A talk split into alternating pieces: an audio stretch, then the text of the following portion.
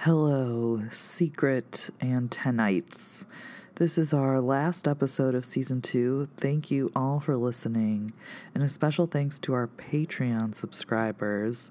I wanted to let everyone know that between now and when we start recording for season three, Michelle and I are planning to use all of our Patreon funds to do a lot of behind the scenes upgrades to our gear and production, and we can't wait to show you the results.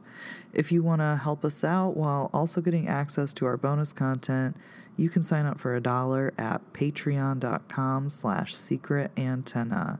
And thank you all for supporting us just even by listening. It's pretty cool. Thanks.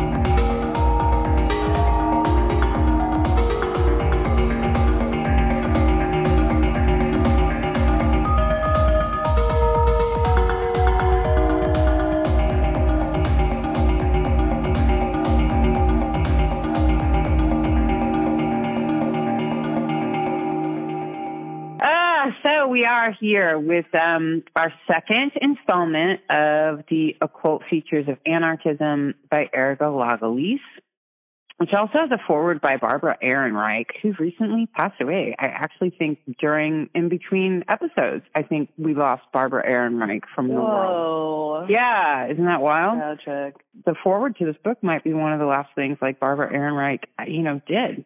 So that's kind of interesting. Um. Anyway, well, let's uh let's dive in. Hopefully, everyone has listened to our first episode on this, and then in between, we did an episode um with Ozone talking about Battle of Seattle, which goes along with both of these episodes on the cult features of anarchism, just in the sense that we are we've been doing a little bit of a primer on anarchistic action and theory recently. So it goes it goes along with all that. It's a great episode. Hopefully y'all have listened to that. listening to that episode. Uh, Yeah, because so I couldn't cool. be on it, but it was just really cool. And Ozone is really cool. I'm excited that he's been jumping in.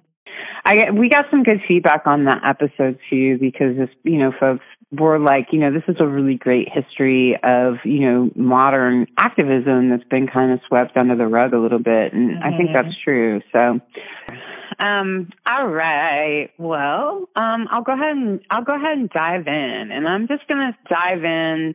I'm not gonna recap our first episode on this. Y'all should go listen to it listen to the first two episodes on this because technically that Battle of Seattle episode goes with with this. Um, all right, so you have. I want to talk a little bit about the Crusades and magic. So, because you have this period of time, like when the Crusades are happening, the Christian Crusades, um, that's a lot of what they're, you know, against is they're going against um, magic and magical practices which the farther we go along into the story, we start to realize was just this really normative part of societies at at the, at, at those times. So I'm going to read. This is from Erica Lagalisse. I'm going to read a little bit from this. Diverse mystical doctrines began circulating in Europe during the Crusades, which is about 1100 BC. Platonic philosophy, Pythagorean geometry, Islamic mathematics such as algebra, Jewish mystical texts, and Hermetic treaties were all rediscovered, quote unquote, via Muslim Spain and translated into Latin during this time. It is well known that the creative recomposition of this ensemble inaugurated the Renaissance and later the Enlightenment. The Hermetica, in particular, is largely unrecognized as a font of modern left politics, yet is an important thread running through it. So let me tell you, uh, let me talk a little bit about what the Hermetica is. Anybody who does, anybody who does any kind of philosophy, I'm sorry, anybody who does any kind of magic, they, the philosophers should know it a little bit better, but anybody who does any kind of magic has probably heard about Hermetics or um, anybody who messes around with tarot, that word probably comes up whether you know what it's about or you don't. The Hermetica, and I'm reading from Wikipedia right now, are texts attributed to the legendary Hellenistic figure Hermes and to the Egyptian god Thoth. These texts may vary widely in content and purpose, but are usually subdivided into two main categories the technical and the religio philosophical. And I'm going to come back to that in a second. I did want to say here that at this time that the Hermetica was coming out, you had other you had other texts. You had the Jewish mysticism. You had these texts on revolution. You had there was people were there were more people writing texts at this time. So you had there were many things that needed to be translated between languages. But what's interesting, and, and Lagalisse does mention this in this book, is that some places, like in some parts of the world the Hermetica, which is a magical text, was being translated before Plato. Like, you know, like if you're a translator and you've got mm-hmm. these things on your desk that you need to translate, you know, right? You're saying this is more important and I need to like I need to translate this right now. So it was being put ahead of other Was it like a religious would you categorize it as like a religious text? Well, it's interesting because it is. It's religious in the sense that it's magical and philosophical, I guess.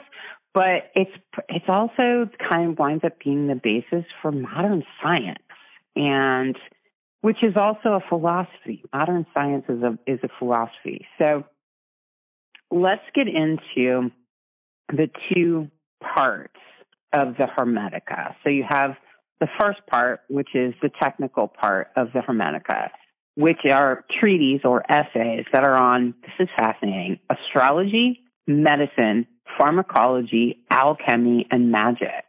That's the technical aspect of the Hermetica. Cool, right? So it puts like, it puts all of these things together, things that we would separate at this point in time. Like we would separate medicine from magic.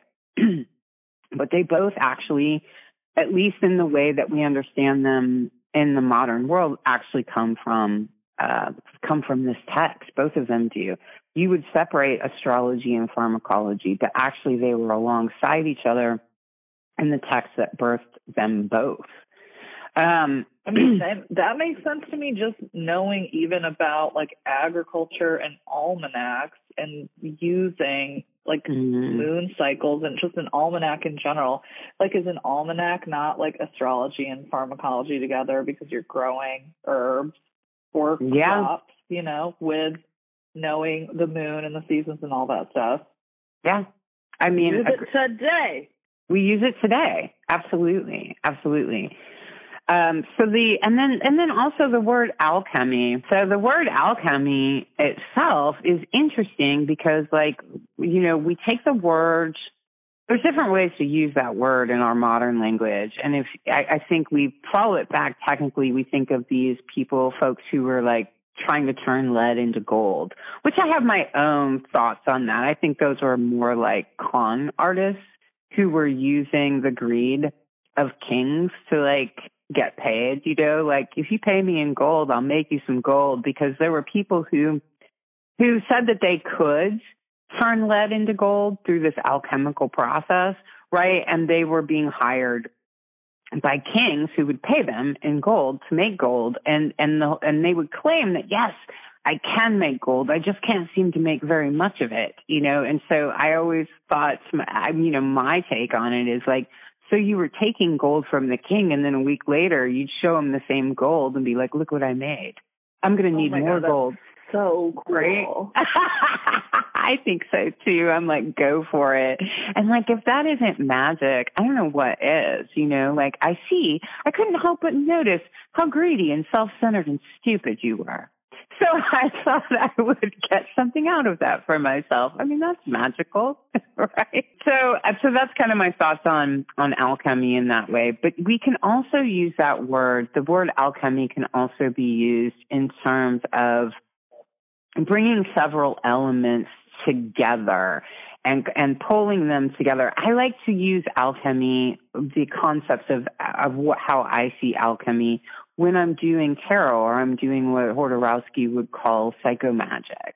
And so that's when you're taking all of these different elements that are in play, already in play, like the elements of a person's psychology, the elements of a person's personality, the elements of a person's ancestors, the elements of, of me being present to witness all of these things in a person, which changes that landscape for them anyway. Just having an observer, having a witness, having somebody to comment on on on how all of this goes together for an individual person becomes a form of alchemy. So that's that's a way that I think mm-hmm. we often use the word mo- in a modern sense, and I think it's a more accurate term. So alchemy just really has to do. It's like chemistry. It's like sex, right? It's like it's like there's like what's you know, like what's working here and you know, like what are we feeling here? It's all it's all very it's all it's all that mixed together of stuff that makes magic, I think. So anyway, this was the technical aspect of of the Hermetica. Now the philosophical or religious aspect of the Hermetica focuses on the relationship between human beings and the cosmos, which is alchemical. We could also maybe call the dialectic. So let me just hit this real quick. Um, you know, like the dialectic may sound um, difficult to people, and it's really not. You sound very smart right now. I'm like, wow. Michelle sounds so smart right now. I can't wait to learn more about these words. You have the dialectic, which is actually very simple, and we all use it for everything, every day, all the time. It's just it's three parts, and I'm going to tell you the Marxian dialectic. Three parts. It's so easy. You have the thesis, the antithesis, and the synthesis. That's it. So like if you think about it like this, I think I think romance is a good way to to look at it. I mean, I just feel like people get romance and they get sex, right? So these can be ways to to talk about secret antenna getting sexy today. yeah, we are getting sexy today, no doubt. I love it. so you know when you meet someone that you like and you have this chemistry, you have this alchemical, you know, thing that happens. So there's you and there's the other person and then there's the relationship. And so there's technically, you know, both of those things. So one of you, you know, you got you, you're the thesis, and you meet the others. The antithesis doesn't mean it's against you. It just means it isn't you. And then you create the synthesis between the two of you in this relationship. And so, so there's really three elements at play there. That's I one. Love that. It's like we're all just having three ways all the time. All the time. Like, like me, literally. the person I'm having sex mm-hmm. with, and then the concept of us having sex. It's actually just a three way. I mean, honestly, it is. And, you know, like, and two, like, if you know, you know, other couples, which you do, you know, and, and, you know, if you know each person in that couple individually, then you really have like three friendships. You have each person individually in that friendship, and then you have their relationship, which creates this whole other like chemical process that you're having a relationship with. So I think oh that's all. God, I'm gagged. That's so true. It's so true. And if you recognize that, it just it, it it stops problems from happening a lot of times or, or confusions from happening if you realize that you're like you're not dealing with two people or two entities you're dealing with three and so that's so that's the dialectic and we're doing that like all the time like i say with everything. Politics is made of the dialectic. Agriculture is made of the dialectic. Like we can go on and on. So that's the marxian dialectic which is outside of it's a materialist dialectic right? Because marx was a materialist so, but the dialectic itself, as far as I know, at least uh, in terms of our modern canon, which we hit a little bit in the last episode, and I'll put up the Twin Rabbit uh, podcast again on our social media because you all should listen to it.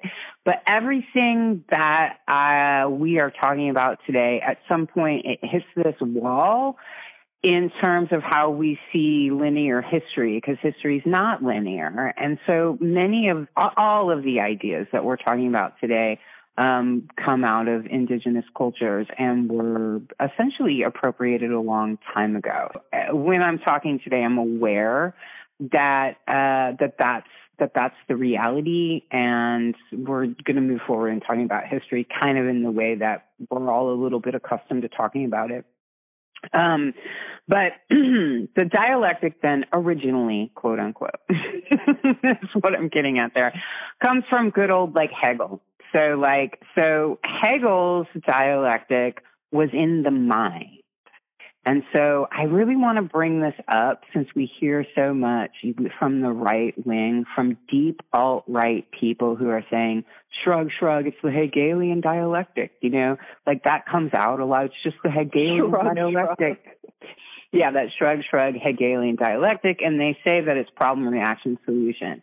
Now I've thought about this a lot, honestly, and I was like, well, I guess you can plug that into the Hegelian dialectic and it works, I guess. Um, it's not a particularly interesting way to use that dialectic, but I guess you could plug that problem reaction solution and, and, and that would be correct, I guess. Um, but dialectics in themselves, so funny.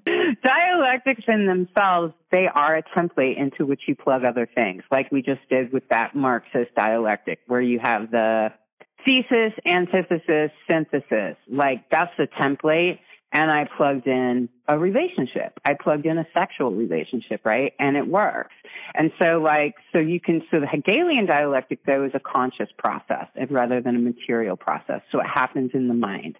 And his titles for it were in itself, of itself, for itself. And none of that really matters, honestly. It's a li- that's a little bit too like complicated for our purposes today, except that I want to divorce everyone's understanding of the Hegelian dialectic from this idiot problet reaction solution stuff of the alt right. Like the Hegelian dialectic, that is not it. Um, Erica Lagalisse, and um, she says this The Hermetic tradition beholds a unified universe of which man is a microcosm, as above, so below and wherein cosmic time beholds a pulsation of emanation and return. The Hermetic cosmos is hierarchically arranged in symmetrical dyads and triads of hidden correspondences and forces, cut across to unify at all levels. Humanity participates in the regeneration of cosmic unity, in which our coming to consciousness of this divine role is a crucial step. Now, that's all speaking also of a dialectic in this sense, as above, so below, and then you add in human beings. And so we are, according to the Hermetica, we are in this dialectical process with the cosmos, and all parts are shaping all parts simultaneously. That's basically what that passage just meant. So the Hermetica deals with that that kind of processes, right? And they also it's it's also the place where essentially our original scientific philosophy comes from. Is from the Hermetica. So it's interesting that these things all yeah, go together. Right, because I was like, right? oh, that's interesting that that's a Hermetic triad or whatever, because I just remember learning about that like in science class. Like yeah. The thesis, antithesis, and synthesis. Yes. I mean, it's a huge, you can't do science without it, you know? And so, and it all goes back to these magical places. Um, so this is a little bit more from her on the Hermetica. So the Hermetica has proved adaptable to a variety of projects. Its neat metaphysical geometry, which arrived alongside algebra, Euclid's elements of geometry, and the Pythagorean theorem helped form a composite that lent itself to a massive investment in mathematical forms. And understanding mathematics became the hidden architecture of the cosmos. The most permanent and basic truth and revelation of these secrets certainly did permit an ability to build and create in ways never before imagined, providing both vaulted cathedrals and calculus, for example. A variety of mystical doctrines proliferated from the interaction of the composite with pre-existing natural philosophy, alchemy being only the most famous. So what she's saying is that all of this came together really to create what we're doing now. And none of this would be really, we, uh, so many of the things, medicine being one of the most particular, but so much of computer science, engineering, all of these things are really dependent on these magical histories in a big way. So that's what she's getting at here, which is why they were translating it ahead of why translators at the time were like, "Ooh, we got the Hermetica. Like, we need to translate that first yeah. and put that so anyway, ahead that is of these other right texts now. that in our modern times we want to forget all of this magic. We want to pretend like that's not where modernity comes from. That that was all of this. Um, this was this silly, benighted thing that people believed. It's such a like there's just so, I mean, like so many, there's so much here that's important, but to cut off, you know, to cut off indigenous peoples, to cut off peoples who were practicing life outside of these huge political machines, anyone that was doing that. Like this is, this is cutting off magic and saying magic is dumb and science is important right? Is oh, magic is dumb. Yeah, magic's dumb. That's dumb. That's what dumb people do. And that's what peasants do. That's what tribal people right. do. That's what, right? That's what all these dumb people do. And like, we're the smart, important people, you know, the capitalists, which it wasn't that word at the time, but it was the precursors to that, to capitalism. Um, we are the ones doing all the smart things. It's just such a capture technique to to to denigrate magic in this way. Yeah. That's that's the way I would look at it. All right. So I mean, and I guess like to just talk about why that is important. It's like even just in like Roe versus Wade time or like this recent Roe versus Wade bullshit where like abortion access got taken away and then it's like, oh shit, there used to be like witches who would do this. Right. And, like where are they now? Like there's some out right. there, but even like on Instagram, there was so many like infographics that were being spread around by like quote unquote witches of mm-hmm. herbs to take for abortion that actually was like not safe. So yeah. it's just like yeah. it just creates danger everywhere. And like even there's so much diarrhea dioraspa or Rick. There's so much aspects of people losing their connection to like magic and medicine that's mm-hmm. part of like diaspora. Mm-hmm. Uh, yeah, it's just fucked up. Yeah, I mean you're right. You're absolutely right about all, all everything you just said, and so, and like the fact that like ah, there's like this, there's another dialectic at play because like you know once you get the synthesis, the synthesis becomes um, the thesis, and it starts all over again. That's why it's a process, right? And so what you're saying where you have witches now, Instagram witches who are like, just take these herbs and you're like, oh my God, don't take those. Like you'll die. You're going to like, like literally die. You're going to literally die. Like this is so dangerous um, that becomes then this way to say like, see, all of this stuff is like really like you, nobody knows what they're doing. This is all bullshit. This is all really dangerous. It becomes this whole other dialectical pro- um, process of why witches shouldn't exist when the when the real problem is what you just mentioned is that you have this diaspora that like that like yanked practitioners away from their practices for long enough that their practices are dead, I guess, quote unquote, or, you know, their practices, like they lost so, the chain. So, so hard to, it, that, it's that. They lost yeah. the chain. I yeah. That it's inaccessible now, but it's like, it's just so, so, so, so difficult. And like, I I just hope and I like can't believe that like any of those chains would be fully broken. Right. I mean, not. Right. I mean, I I hope you know, but like the, it might be. I don't know. I mean, there's certain things like I know we've talked, maybe not on this podcast, but a lot in general about like druids and how druid druidic mm-hmm. people mm-hmm. never wrote anything down and like that is broken like you really like that is broken right. to me from what i've tried to do like to research and connect to like long ago Irish heritage or whatever, like that right. shit, it's over. But other traditions seemed like they had better ways of passing things on, even if it wasn't writing it down, but like really just because of col- colonizing, like Mhm. these these chains have been broken. Definitely, if you're not writing shit down, druid. right. Yeah, I mean, right, and and there's, I mean, we know from our indigenous friends that they are, you know, working, you know, they do working languages that are sometimes referred to as dead, and they're like the word they're not though, they're still here, and we can learn them, and so like that's things like that are happening. And I think that that we can, you know, people are doing that with medicines also too. There are people out there who can give you a, a good recipe for for safer, you know, herbal abortions. Like those people do exist.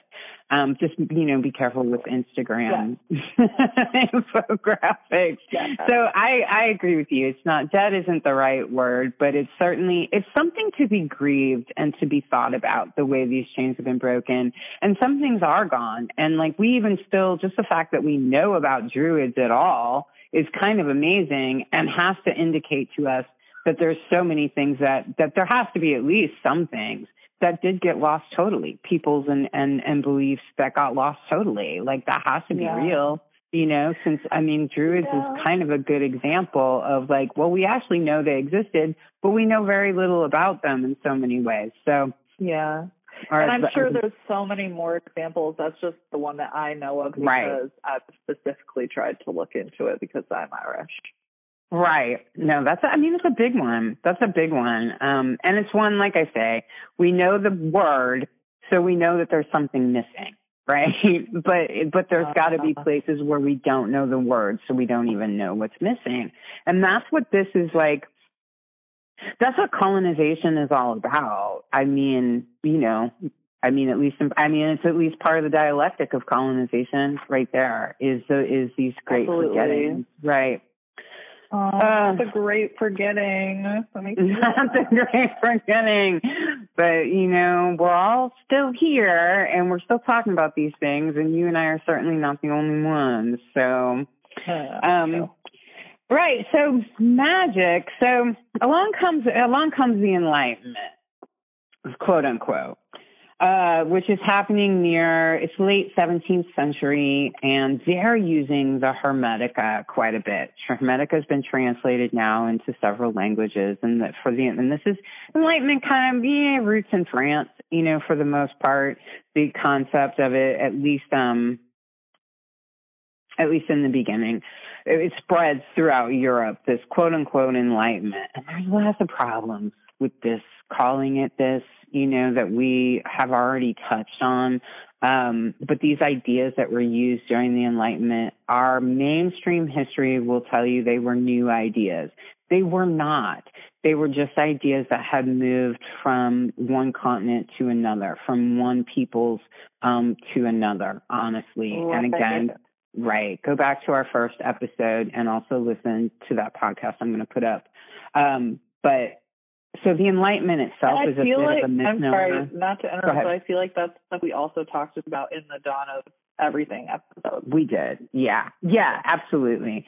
Um, but the Enlightenment's kind of a misnomer in that way. Like the, like we, you know, like it wasn't like the idea was that like, oh, everything had been so dark and everybody had been so dumb. And then like we brought this light and it was like, you know, made by Plato and these Greeks and, you know, all of this and like, and then we became smart and had reason and, and all of that. And that's just not true. That's just not how that worked. Like, like human beings didn't like wake up one day from the dark ages or whatever and start a revolution. That's just not what happened. Uh, people were, probably uh, a lot wiser and more connected um you know before before that. So anyway we did touch on that before. But so the quote unquote unlight, enlightenment is happening. And it's based a lot in in magic which is like our modern understanding of that is the opposite. Like the enlightenment was the cure to magic but that's not true. So i'm going to read a little bit more from erica lagalisse on this enlightenment element. So the disenchantment, quote unquote, we often hear about in relation to the European Enlightenment is but a tale. During this time, magic was not in fact disqualified, but rather came to enjoy an increasingly acceptable, even revered status due to connected advances in mathematics and related practical pursuits.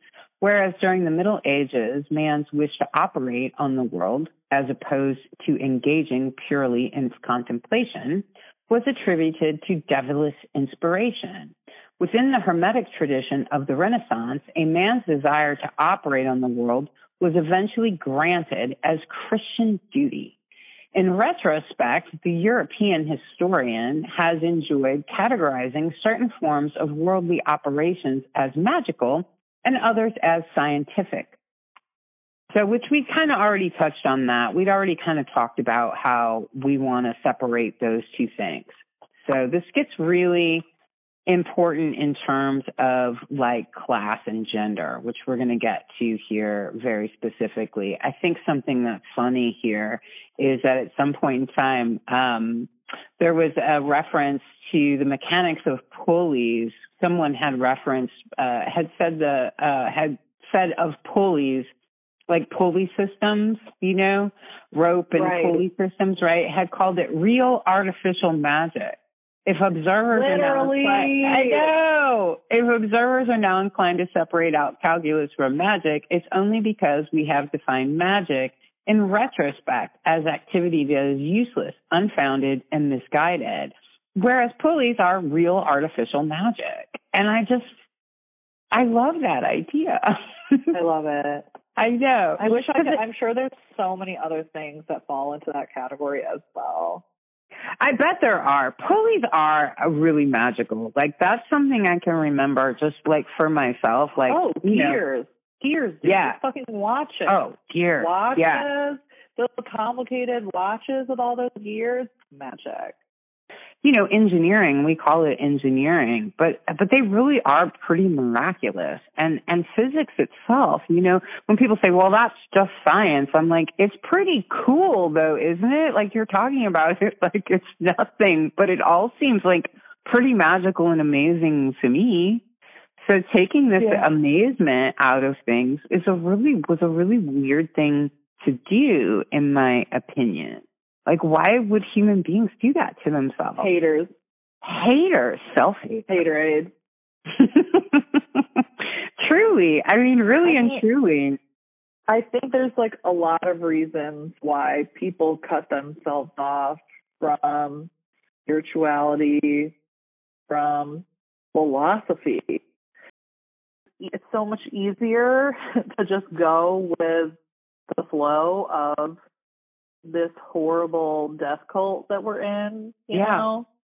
Like it is very obviously like God, my life would be so much fucking easier if I was just like a pumpkin spice. I mean, I love pumpkin spice lattes. Why am I using that as an example? That's a fucking horrible example because I'm currently a pumpkin spice bitch. But like, you know, if I just was fine working a normal job, not being creative, not doing projects, you know, like that would be that would be a lot easier. and over time, it becomes just the norm. Yeah, and I mean, I think people get get get sucked into it sometimes. Some highly creative, highly intelligent people really get sucked in.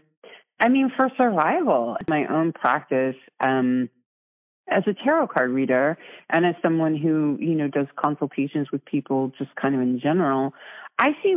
I talk to lots of people who don't understand what's wrong with how they feel, and oftentimes I'm like, you know, it's because like you're so truncated in your ability to use your inherent cosmically given creativity and intelligence.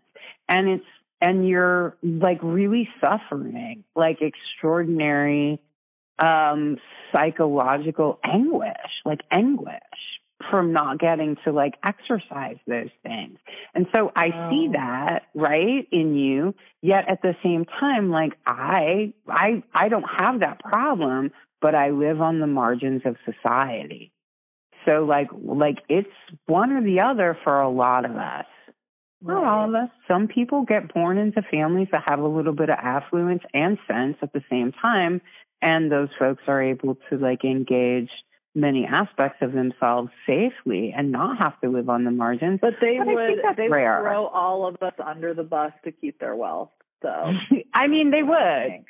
No, they uh, they would because I think if there's anything magical in this world, it's these magic beings we call money, and they will mesmerize you, and they will like, and and I don't think that I'm outside of that. I don't know what would happen if you dropped a million dollars on me. I really don't know, honestly.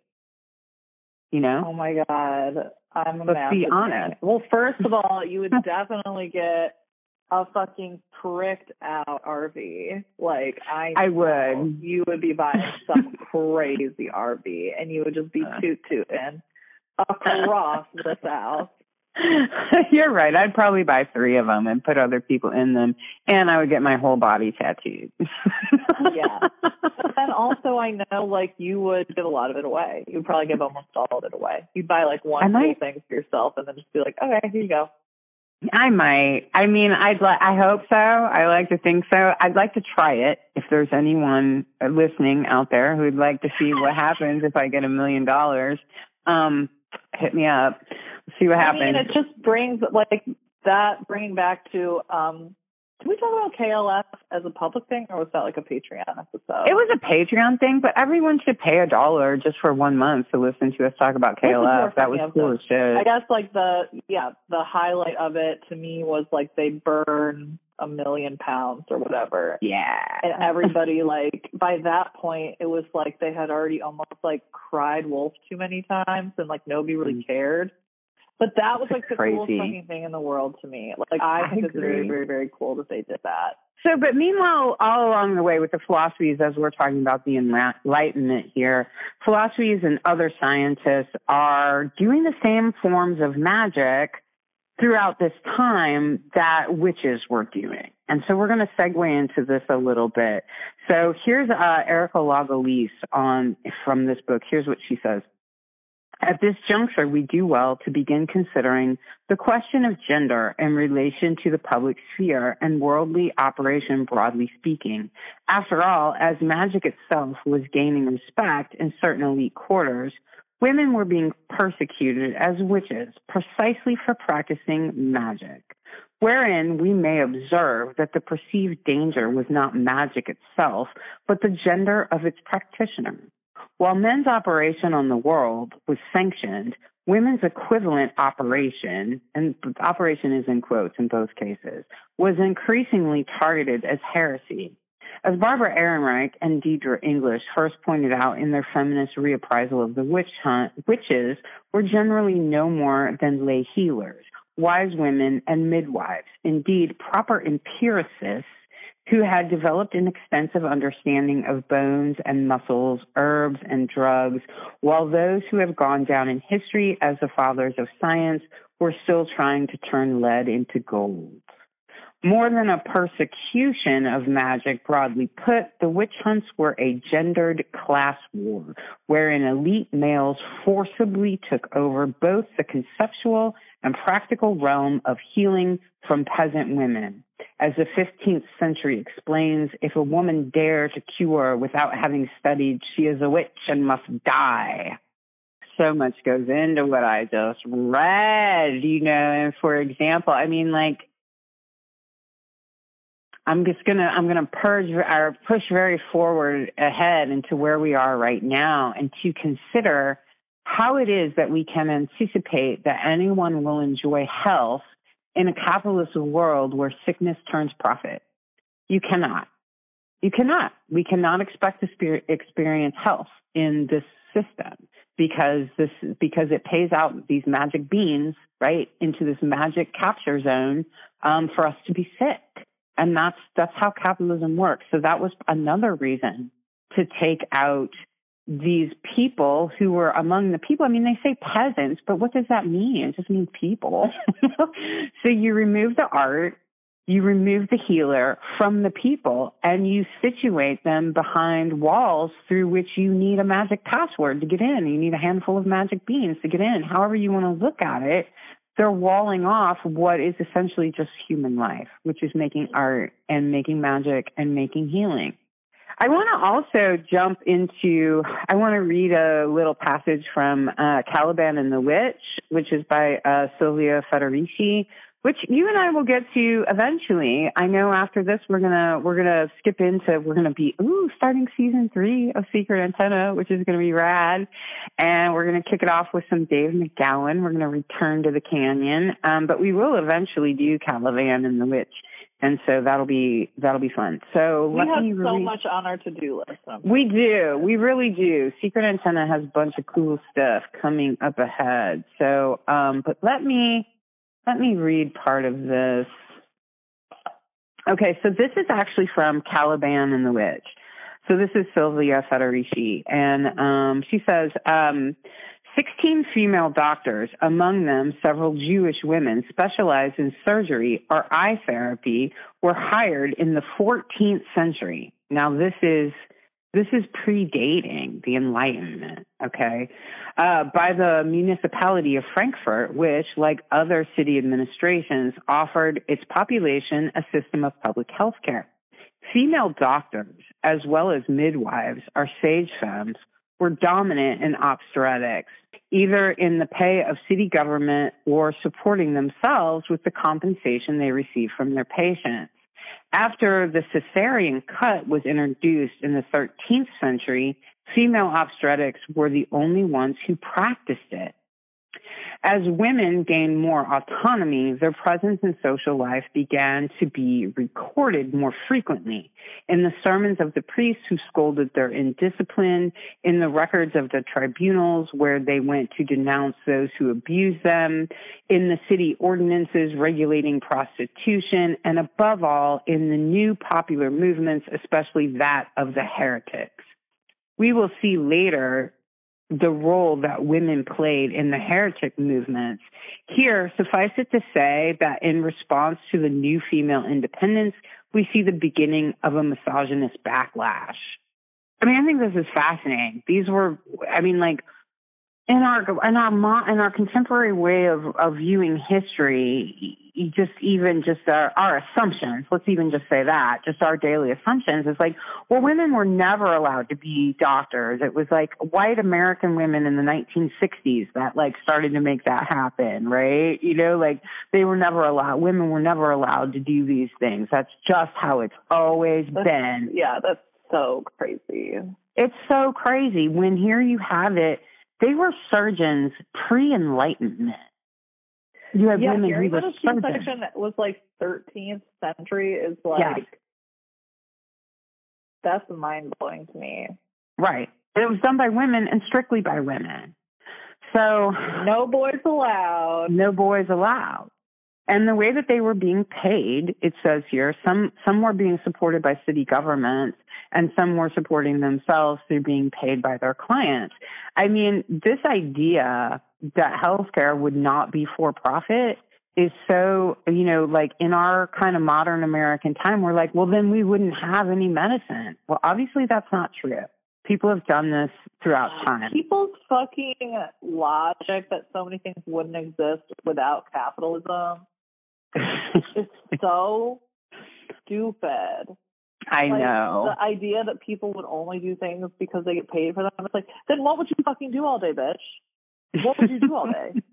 what would you do all day? There's 24 right. hours in a day. You can only sleep for like six to eight of them, unless you're like hungover. Then maybe you get 10, 12. Like, what are you fucking doing all day? Are you? And like, who's, so, so, so you're saying you're gonna fucking sit around and do nothing all day? That's not what I'm doing.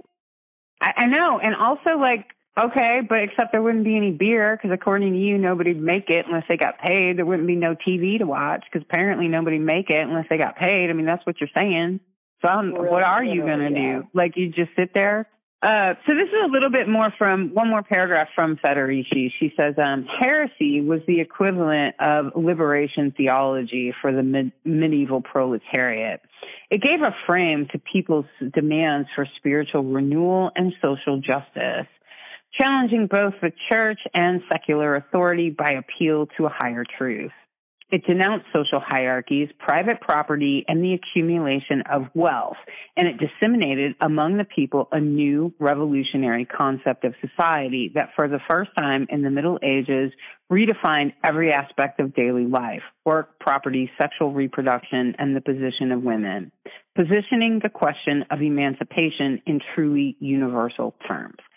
So this was going on, wanting to be in Europe, wanting to be liberated from what was happening with taxation and kings and the and the, this type of capture, right? And this is really, you know, this is happening. What Federici's talking about is happening prior to um, to whatever whatever we want to call that situation with you know Columbus coming to the you know Turtle Island or whatever. Like this is predating that, right? So there were people trying to run from Europe to really very specifically come live with the peoples of Turtle Island. Like really specifically, they were trying to run away from that. Some people were, but obviously their um their bad habits followed them, and here we are. Um, um, all right, so we're going to skip back a little bit. I would this this is this is not an aside. This goes right in there, and this like you have all these folks coming back. Now we're moving back up into the 17th century, and you've got um, these philosophers. You've got the Enlightenment coming. You've got these dudes.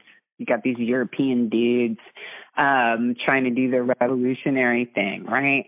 And so one of the things that's, that they're that they're doing, and it's like this is more important than it may sound at the very at the very onset but they're doing this thing that's part of magic that's called mnemonics and which has to do with something called the art of memory.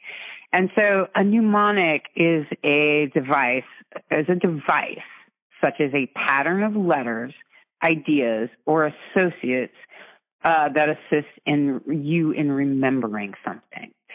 So anybody who like myself like you know like when i was in when i was in college like anytime you know i was listening to a lecture i was making i was doodling you know i was covering you know like a lot of times you can see all these doodles around my notes you know and i'd cover and i you know lots of people do this. But as i would go back to like study for the test first of all anybody like looking at something in your own handwriting is going to help you remember it. So that's true for everyone. It's especially true for anyone who has dyslexia, any kind of neurodivergence, like looking at something in your own handwriting is going to really help you to understand it and learn it. And you could also do this with the little doodles you put around your notes. And so when I would go back uh, and study for tests, right, I would read my notes, but a lot of times, um, which would be covered in these doodles that I did, right? And so then when I would go back and I would have the memory of it, I would actually see what I had drawn on the page. So this is my closest connection to what like a mnemonic, how a mnemonic might function. Well, I shouldn't say that because tarot cards are also a type of mnemonic oh, yeah. um, device, right?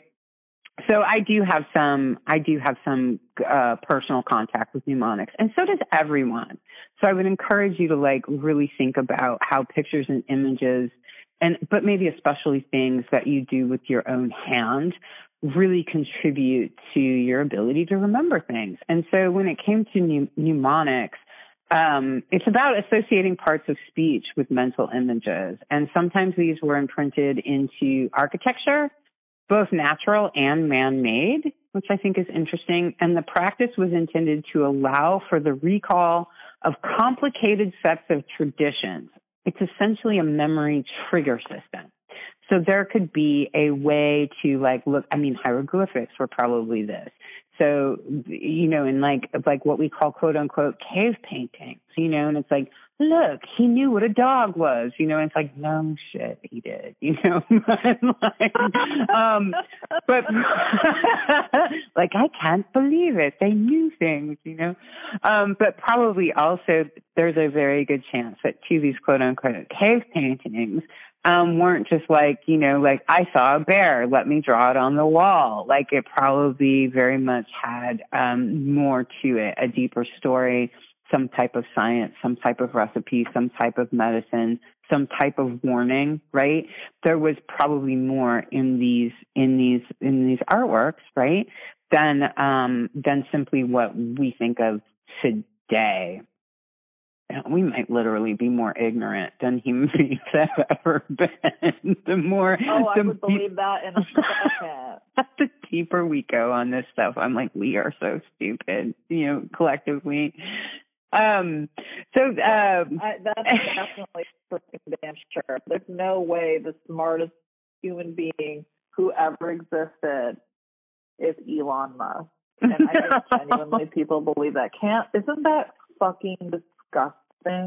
If people just, actually believe yeah. that this man is baseline smart and then second of all, like the smartest dude ever. Oh my god. Oh my it's, god. It's overwhelming. It feel I, fucking crazy. It just shows you how like how powerful propaganda is. Propaganda and belonging. These are the two things that really you know, like our need to belong. People feel really comfortable being like, Elon Musk's really smart and we need a guy like that. And like they feel like they're in really good company you know, and they feel like other smart people agree with them, right? But Elon Musk has had uh, some really, uh, really great propaganda that he was able to afford, you know, with his blood money, whatever. With his fucking literal part-time, literal blood money, blood diamond movie money. I I just can't believe that man goes anywhere and like blood just isn't just dripping off him like all the time. Like that's what probably it. Well, that you make don't make him sound cool now.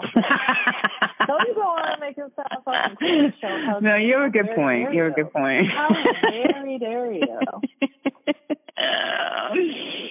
you make a very good point. um so what they're doing with the mnemonics is so this is done throughout cultures worldwide, and it's how, like I'm saying, it's it's how human minds like actually work. And so this technique of the mnemonic, it's not limited to Greek and European philosophies because literally nothing is. Um, but the practice through this lineage of thinking falls into a category of magic.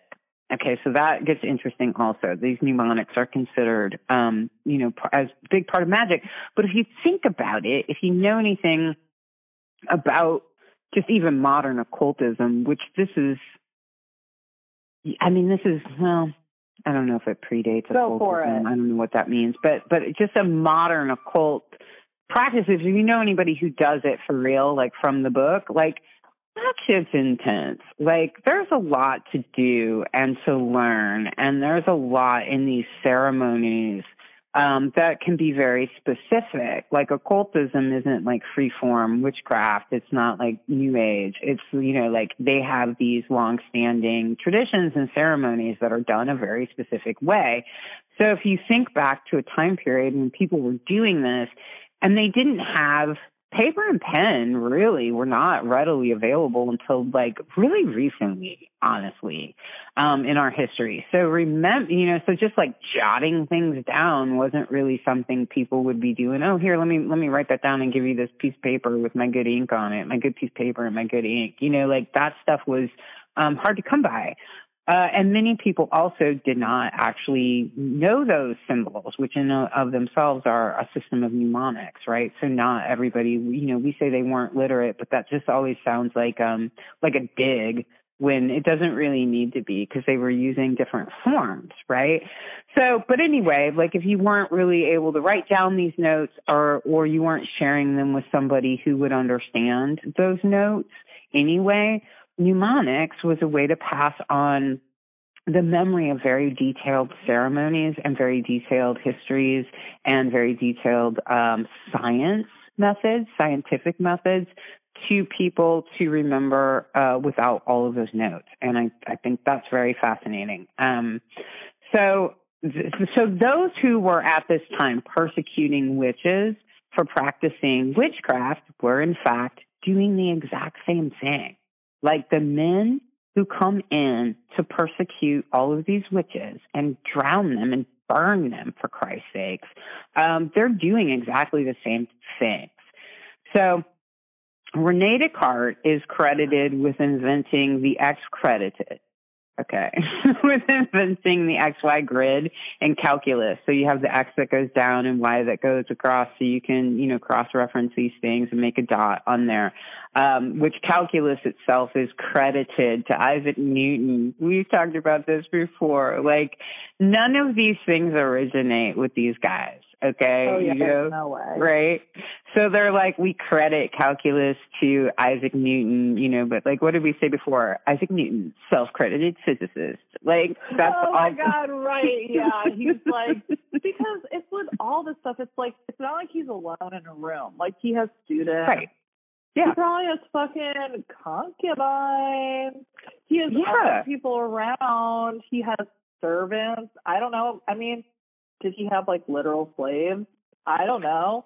But I don't now know. he was doing everything on his own, so it's like I don't buy it. You know? Right. I don't either. And also, like, it just doesn't make any sense because it's like, how do you build um, a pyramid without like calculus? Like, I don't really care what you call it or if you have an XY grid or whatever. You're gonna need that tech. You're gonna need that technology to to build those things. So, like, what?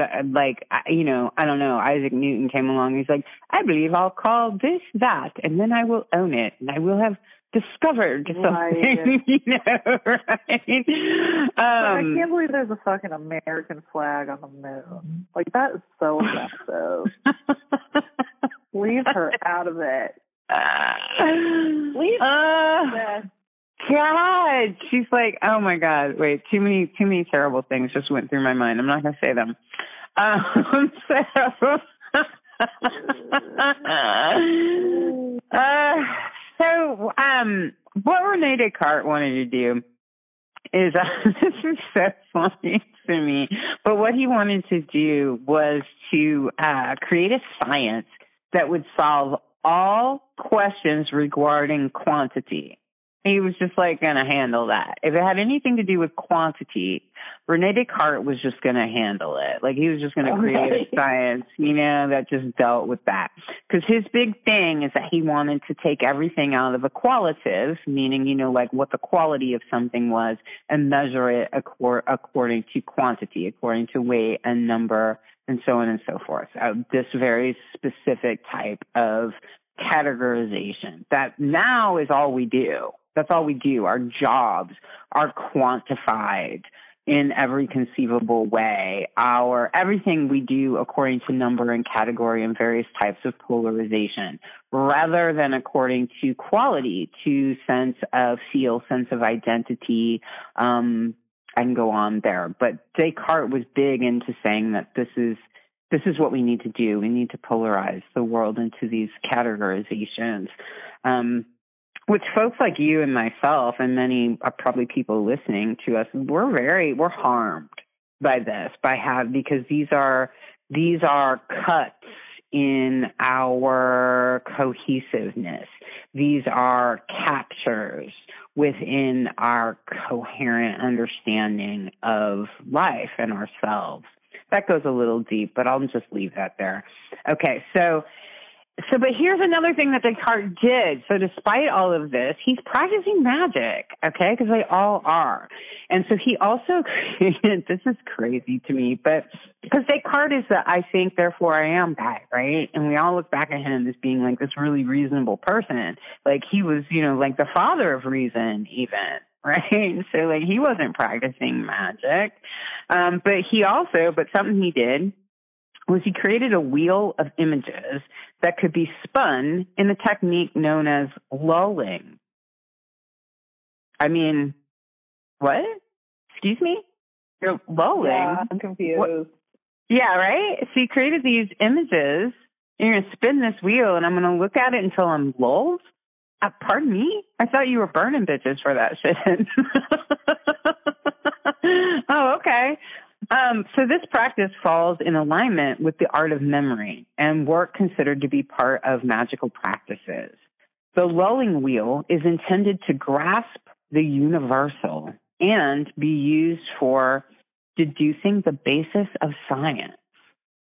So I don't really understand how exactly they were using this lulling wheel, but they certainly put a lot of stock into essentially spinning a wheel and looking at it until they were high. Like it's like kids, like, you know, they probably were doing a lot of drugs, but it's like you know, like teenagers like crossing their eyes and like whatever, doing weird things so that they can see weird pictures when they open their eyes or whatever. You know, I think all kids like do stuff like that. But that's what this reminds me of. Like, I just think that this is very bizarre behavior for people that we consider to be the fathers of our sound reason and science. It's very bizarre to me. So, magic or divinity or a natural cosmology are the basis of everything we do to this day math, science, architecture, agriculture. That's the point. That's the point. Mm-hmm. These are the things that these guys who invented, quote unquote, calculus and quantifying everything, you know, all the physicists. I mean, Isaac Newton, the apple fell, and now we know everything. I mean, I kind of feel like people understood gravity just fine, probably before Isaac Newton. You know what I mean? Like, when you did this, I thought that everything floated. Right. Thank God you were here, Isaac. Um, yeah, right. I mean, it's just kind of dumb. So the witch hunts were not born out of a fear of witchcraft, but a fear of witchcraft was born out of a class war within the magical community. So let's, um, I have something, wow. right? I mean, this is, it's pretty intense. I mean, honestly. So there seems to be like we kind of understand the witch trials as being something like, well, people were benighted, right? Because we were waiting on the Enlightenment to come save us from things. Women were never allowed to do anything, so women were especially dumb, you know, right? Because they weren't allowed to do anything. Um, so we have this basic belief that the general population, including doctors and judges, were ignorant enough to believe in magic, believe in witchcraft to enough of a degree um, that it created this, that it created the witch hunts. That this was born, that the witch hunts were born out of um, a benighted belief system that there was nothing that anyone could do about it. No one had specifically generated it. Nobody had. It's just how people were back then, and it's just not the truth, right? Um, so this is from Erica Lagalisse, and um, she says the witch hunt as a phenomena of quote unquote primitive accumulation, just as land, air, and water must first be enclosed as quote unquote resources before the capitalists may profit from the commodities they are then used to produce. So were women enclosed as reduced to mere bodies by way of the witch hunt the persecution of quote unquote magic among quote unquote witches throughout the peasantry was in fact a disciplinary measure directed specifically at poor women insofar as it served to enforce the logic of private property, wage work, and the transformation of women into reproducers of labor. Whereas a common popular misconception of the witch hunts is that they were instigated by peasant men who had not yet discovered quote unquote rationality, they were in fact specifically organized by the church and modernizing Europe's European state, wherein many decades of propagandizing were necessary before reliable complicity among peasant men was achieved. Like, wow. I, right?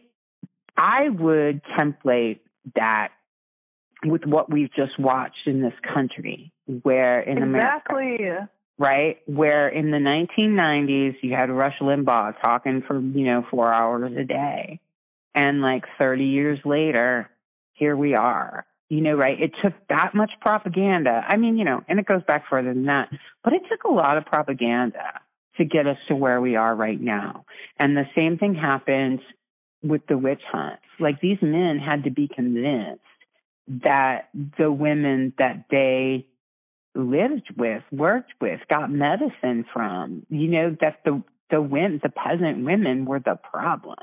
They had to be convinced of that. They didn't start thinking that. It's crazy, right? Um, I mean, it's, it's it's too crazy. There isn't a word for how terrible this is. Just think about like you know all the serial killer or like I mean now it's mass shooter.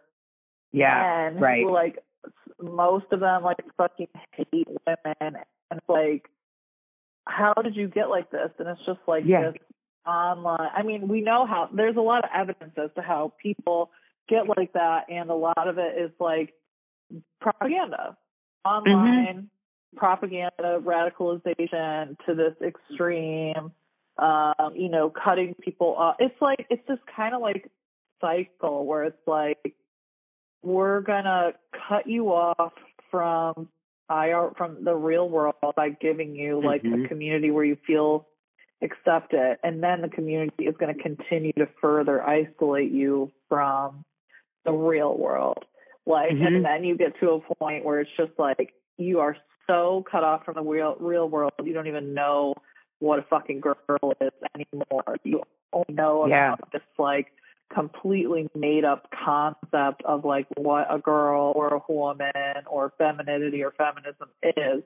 Like it's literally a concept. What wow, dialectic or whatever. Like, ah, I was just gonna say that. Oh my yes. god, it becomes like a concept of a woman and then you get to a point where you're just like mass murdering people because you're so cut off from reality, you know. The witch hunts were horrific. All these mass shootings that happen all the time Mhm. are horrific, you know. Yep. And it's not, you know, it the the root of it is this like dialectic version of masculinity that's not real, you know, and like Yes, any threat right. to this like white masculinity and they're threatened by other white people too if they're not their version of like white masculinity it's like Mhm. you know the oh god it really fucking sucks dude It really it's does. crazy to think about how this campaign they talk about like when Roe versus Wade got overturned, they were like, this has been something they've been working on since Roe Oh, versus yeah. Wade happened. And Yeah. now I'm like, actually, this has maybe been happening since like the 1300s. Yeah, I mean more. Sp- absolutely. I mean, I 100% agree with that. This has been going on this whole time. I mean, you know, like the whole the whole fascist project has been going on for a long time. You know, and we've seen that too. These Nazis, they go way back. You know, Nazis predate Nazis technically. You know, right? So like, I don't know. Yeah, it goes way back. True. um, yeah, so they're murdering murdering midwives to take control of medicine and make it make these for-profit systems. It's a it's a class war, and then eventually, you know, what they're doing is not only are they taking medicine away from the people and out of the people's communities and putting it behind these you know these these walls to where you have to like you know you have to pass through their gates to get even to get the the medicine. But what they turn around and start doing to bodies um, that have wombs and vaginas is like it is crazy. They start doing the most insane um works of like torment and works of um I mean disfiguration and just like some really I mean, pretty amazingly bad things. I mean, honestly, apparently, I've, I've never had a baby, so I don't know. But apparently, one of the worst ways that you can go about having a baby is to lie down on your back. And that's what they have you do, you know? So I don't know. You guys talk to midwives That's about these things. Isn't that crazy? And it's like, Yeah. it's not like they don't know that. I mean, it's not like they don't know that. Even you saying that, I'm like, wow, yeah, that makes a lot of sense. right? So um, let's see. So um, this is and like, and we don't have much more to do today. So so we're we're almost through this, but I we want to talk a little bit about the Freemasonic Society because this is this does come up, and the Freemasons were decidedly anti-clerical, yet they espoused a pantheism that infused its social leveling project with sacred purpose. So here's what all that means the Freemasons were they were essentially against bureaucracy, right? They didn't like bureaucracy of the state. Hell Um, yeah, I'm a hell yeah. now. I mean, the early Freemasons had some things going on that were that were pretty cool. Um, and they and they never heard it described that way. I guess.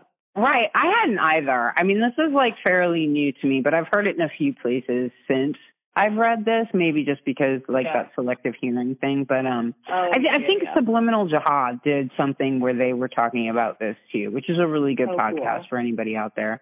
Um, the Freemasonic Society, okay, so they were anti-clerical, which they were anti-bureaucracy, anti-state, really, and they espoused a pantheism. So they had a cosmology, but it was not monotheistic.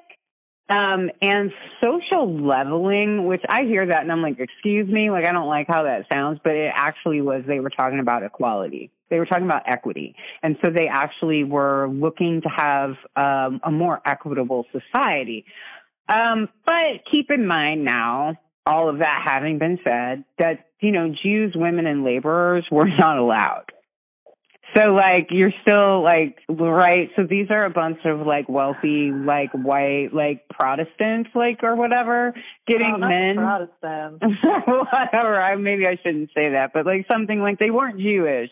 That's all. I'm, that's all I know, right? Because the Jewish people weren't allowed. So you have, you know, so you kind of have the same power. It's the same group of power that's still in power you know, right? So apparently yeah. this social leveling project didn't work very well, but I don't know, but who they were trying to, I mean, even laborers in the beginning. So you have, they were classist, they were sexist, and they were anti-Semitic. Just damn Freemasons. I know, but they were all hanging out like anti-bureaucracy and not fucking anti-Semitic also. I know. So here's these guys sitting around like, how do we make the world more equal when their whole club is based on inequality? Oh my god.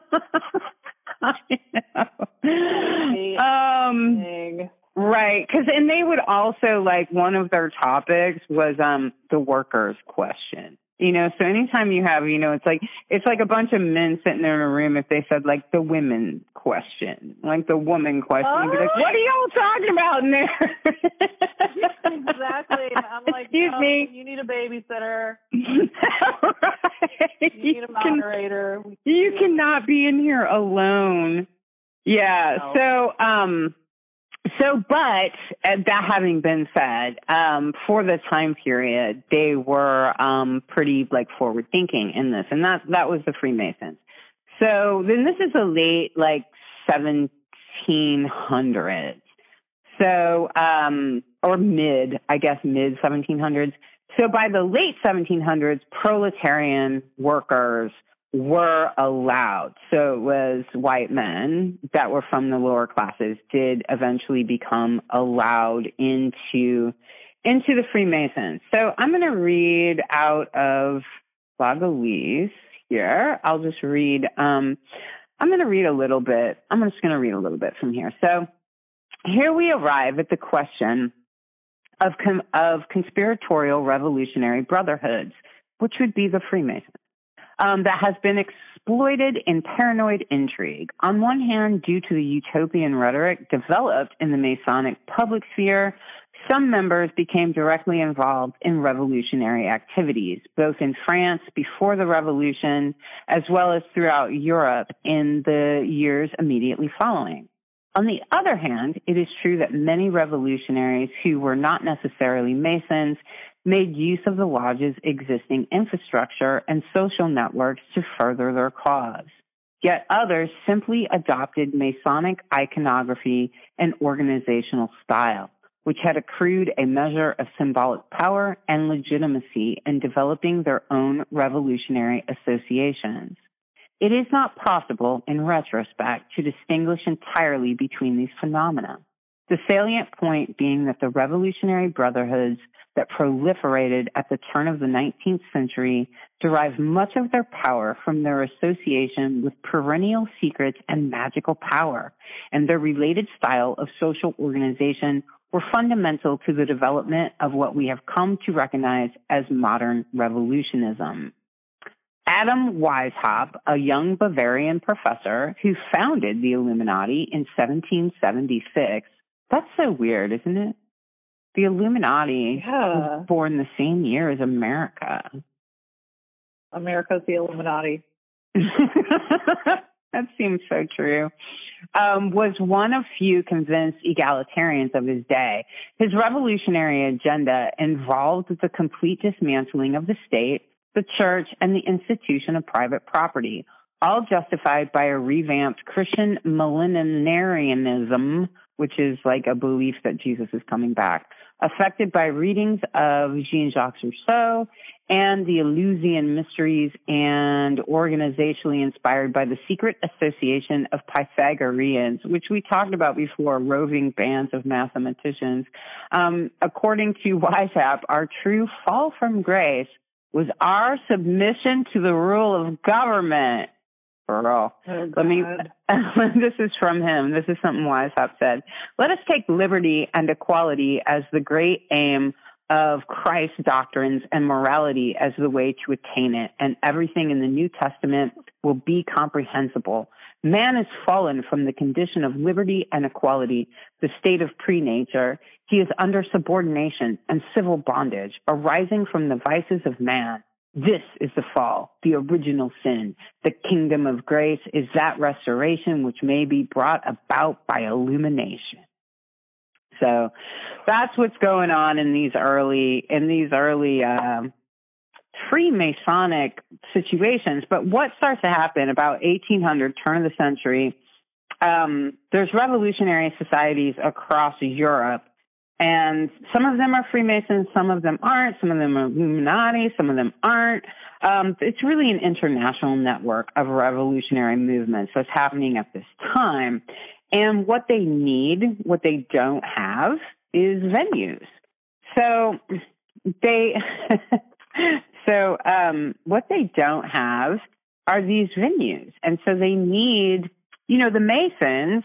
They're stone layers, right? That's where they get their names, right? So they have, they have, they have venues. Which you know, like back in this is a long time ago. There weren't as many, you know, buildings, right? There wasn't just like you needed you needed a venue to meet. You needed places to meet.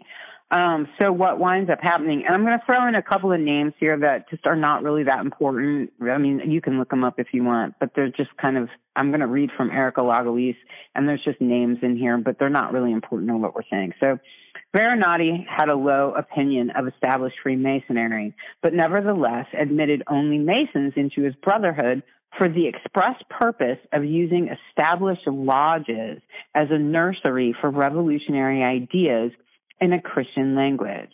Every candidate for supreme command of the sublime perfect masters, which is the Illuminati, had to infiltrate a, a Masonic lodge and rise through its hierarchy to a key position, successfully altering the structure of lodges in Tuscany, Piedmont, and Lombardy by adding a third grade that dovetailed the lodge's hierarchy with their own. So these original Masonic lodges started to be infiltrated essentially, and people were rising through the ranks and um and kind and kind of taking over the lodges, which is where I think things you know kind of kind of take this shift. Anyway, venue politics. I find it very interesting. It's so funny. I know, right? Like we can never get away from it. You can never get away from it, like needing these spaces. So here, this is also from Lagalisse. Uh, Weishaupt had joined a Masonic lodge in 1774, but had left shortly after, not satisfied with the level of critique he found therein. A year after founding his more radical group, however, that's the Illuminati, the members together decided in 1777 to join lodges once more in order to find new recruits. And the strategy worked. The Illuminati grew from Weishaupt and five students in 1776 to 54 members in five Bavarian cities by 1779, and eventually extended to Italy, Lyon, and Strasbourg to include figures such as Goethe, Schiller, Mozart, and Herder. The pyramid structure of the network, modeled on Masonic form, was organized into three grades the Minervale, the Minervale Illumina- Illuminato, and the inner circle of the Areopagite. I don't know that word. And both became an agency for the transmission of commonplace Enlightenment ideas and a quasi religious sect in which men met to contemplate the utopian regeneration of society. Its growth was short lived, and in 1783, a Minerville Illuminato left the order uh, discontented and shared its radical ideas with his employer, okay, a Duchess of Bavarian royal family.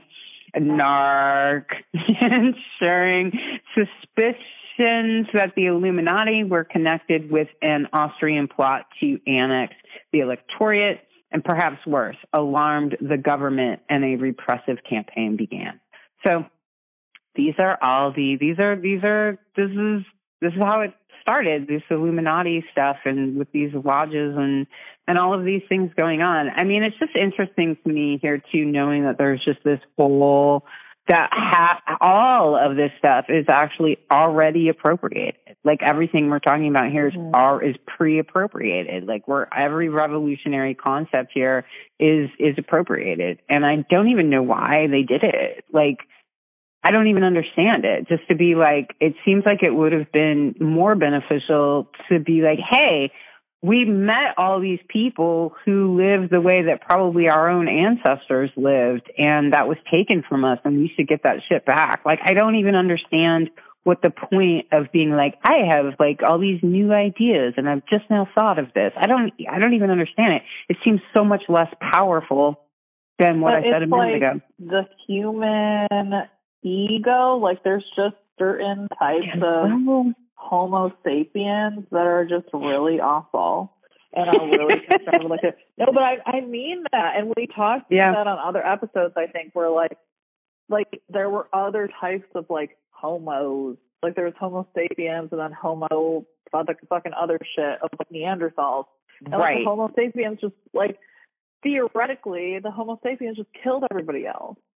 So it's like that's really honestly where we come from, and that's like a bummer to think about. I think at this point we're probably like obviously there's pockets of us that like don't want to just kill everybody else, but there's just still the remnants I feel like of that prehistoric humanoid that just yeah. like or like you know the early Homo sapiens that just want to like kill everybody else because they think they need to to survive. That's really a fascinating. That's a really fascinating concept, too, because it does. I mean, it's certainly like it does. I mean, my own kind of spirituality has always led me to like try to see how I'm like everyone else, or I could be. You know, like okay, this person did this really terrible thing. Can I find that in myself? You know, like to look for that. Just that's always been part of the practice for me.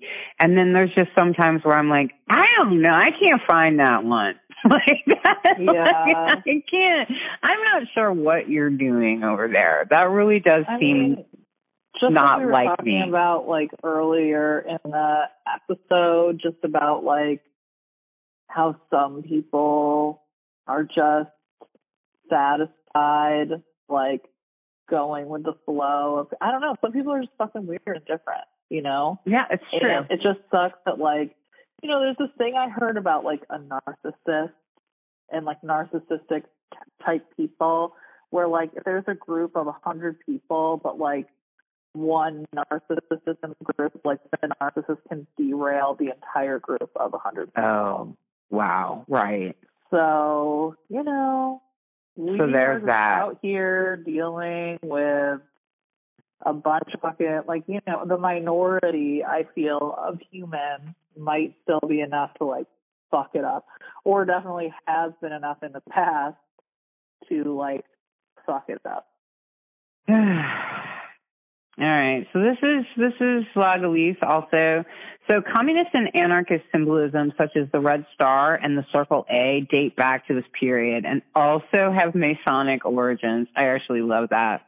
Um, the star, which hosts an endless charge of esoteric meanings in both Hermetic and Pythagorean traditions had been adopted in the 18th century. Freemasons to symbolize the second degree of membership of their association, that of comrade.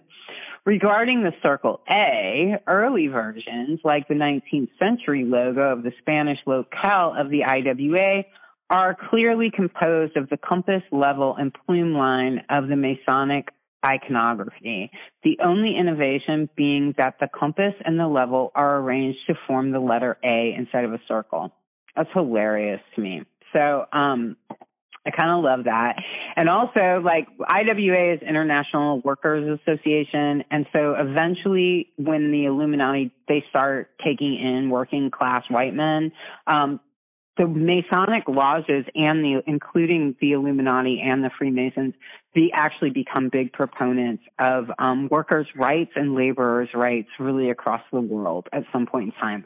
So, so also you have anarchism, communism, and any sorts of like workers, laborers, like unions and laborers, um, rights, workers' rights groups, protesters, things, demonstrators are all born essentially in these lodges, which I find fascinating. So yeah, that's crazy. Right. Oh, and I wanted to give one little, I can't help it. We're going to have to like slag on Marx a little bit just because you got to. So, um, yeah, sorry, folks. Sorry, Marxists out there. We got to do it. We can't help it. Okay, we can't help it. We're anarchists. Yeah, that's how we are. it's just in our blood. Okay. Um, so this is from um, this is from Erica Lagalisse. This is her, her book, and it says um, Bakunin, which is Mikhail Bakunin, who um, was an anarchist who had a cosmology. And um, Bakunin's quarrel with Marx had much to do with elevating the revolutionary status of Slav peasants versus German proletarians, among other questions of social and historical context. While Bakunin wrote of the peasantry, they this is what this is what Bakunin wrote. They love the land, well then let them take the land and throw out those landlords who live by the labor of others. Marx famously considered peasants capable of collective action only as much as quote unquote potatoes in a sack form a sack of potatoes. Um, or as Engels, his bestie, wrote, the Italians must still attend the school of experience a little more to learn that a backward nation of peasants such as they only make themselves ridiculous when they want to prescribe to the workers of nations with big industry how they must conduct themselves in order to arrive at emancipation. I mean, who are you working for, Frederick? Wow. You are listening to Secret Antenna, a completely unfunded podcast that we do for free. We made a Patreon to help us buy books and equipment, and we post full length bonus episodes on there, mostly about topics we get a little more wacky on. Access to all of our content starts at a dollar a month, and you can subscribe at patreon.com slash secret antenna. Well, in conclusion, I'm just going to read you all the last few, it's a few, it's a few paragraphs that end her book. As discussed earlier in this work, the classical art of memory was largely absorbed into the science of nature, yet it also perseveres throughout the modern world in other applications. Patriotic statues bearing personified images of the nation, decorated with emblems and amid arches of imposing architecture, for example, are clearly designed to impress particular collective identities upon the memory. Both mainstream media conglomerates and creators of YouTube videos concerning great conspiracies of global power also make use of psychologically compelling visual techniques. Both include images that are wondrous, personify, and involve action are unfamiliar combinations, as per the classical mnemonic art, which may work insofar as it mobilizes important insights into the workings of human cognition. Perhaps we do well to end this essay with suggestive questions along precisely these lines. Indeed, it may be worth while exploring how one of the modern schools that contains and transcends the Renaissance arts of memory is Freudian psychoanalysis. The unity of heavens yields the unity of the self, and as metaphysics yields psychology. That's from Freud. Memory as a key magic was displaced by memory as a key to soul searching, right? So that's in Freud. So we, we turned the use of magic to understand the world, we focused it in on ourselves. Like, no wonder we're so narcissistic and fucked up and sick, right? So for Freud, mm-hmm. memories were largely personal affairs. His project rested upon a faith that we have the capacity to recover all forgotten experiences and thus make the record of human history whole. Meanwhile, it was Freud's nephew, you know who, Edward Bernays, oh author. God, double Nestor. Yeah. Author of works such as Propaganda, 1928, and Engineering Consent, 1947. Okay, who played a key role in inventing the emotionally manipulative, image based commercial advertisement, as well as public relations as a field broadly speaking. Indeed, the occult, occulted crafts discussed in these pages may equally inspire the psychological machinations of modern advertising and social media, as well as the fantasies of fashion. The apocalypse of the dialectic and the anarchist faith in the egalitarian social world. We would be wise to not ignore their power because now, as during the 19th century, as during the Renaissance period with which this essay began, the Hermetica proves adaptable to a variety of projects, including both pyramid and leveling schemes, as well as pyramid schemes for leveling, as above, so below. And that is the occult features of anarchism, folks. Yay! Yay! We did it. Did it. I mean, hopefully we uh nothing got fucked up in recording. We'll see. We'll see. We gotta have faith. We got uh, Karl Marx though. He's gonna come in in the middle of the night. And he's gonna change his name through the entire oh, recording. oh, Marx. He's gonna be sitting on my bed in the middle of the night, like I heard what you said about me. wow. Hey, gonna hate. Oh, well, thank you so much, Callie. And um, this has been an awesome season two. I love season two, and I'm so oh excited oh God, for yes. season three. Yes. the end of season two. Okay, I guess. Yep. Um, yeah, it's been a great season. I started a job in the middle of the season, which has like affected this podcast on my end a lot. So I'm excited to hopefully have Ozone come on as a guest more to help us keep episodes coming out. And I know you have a lot of stuff that you're planning on. So we're still going to be having a ton of stuff, even if uh, it's less me, more you and other people. I'll still be involved, maybe more behind the scenes, but I'll still be here. We still have I'll be here. Patreon. We're mm-hmm. gonna do like hopefully a Clinton series that I definitely Ooh, yeah. am gonna be here for, and uh, yeah, I'm just excited to see where it goes. Season three. This is like our third. We're starting like year three, yeah. Because I guess yeah. the first podcast we probably did in like a yeah, I guess two and a half years, yeah. Yeah. Now we're starting season three, and mm-hmm. here we go. We're just and here we go. It. I know. Yeah. Yes. All right. Yeah. Well, sweet for everything, Michelle. Thanks for everything, Callie. Till next time. Uh, all right. Thank you to our listeners also. You Indeed. guys are cool to listen to our podcast. Bye for now. All right. Bye.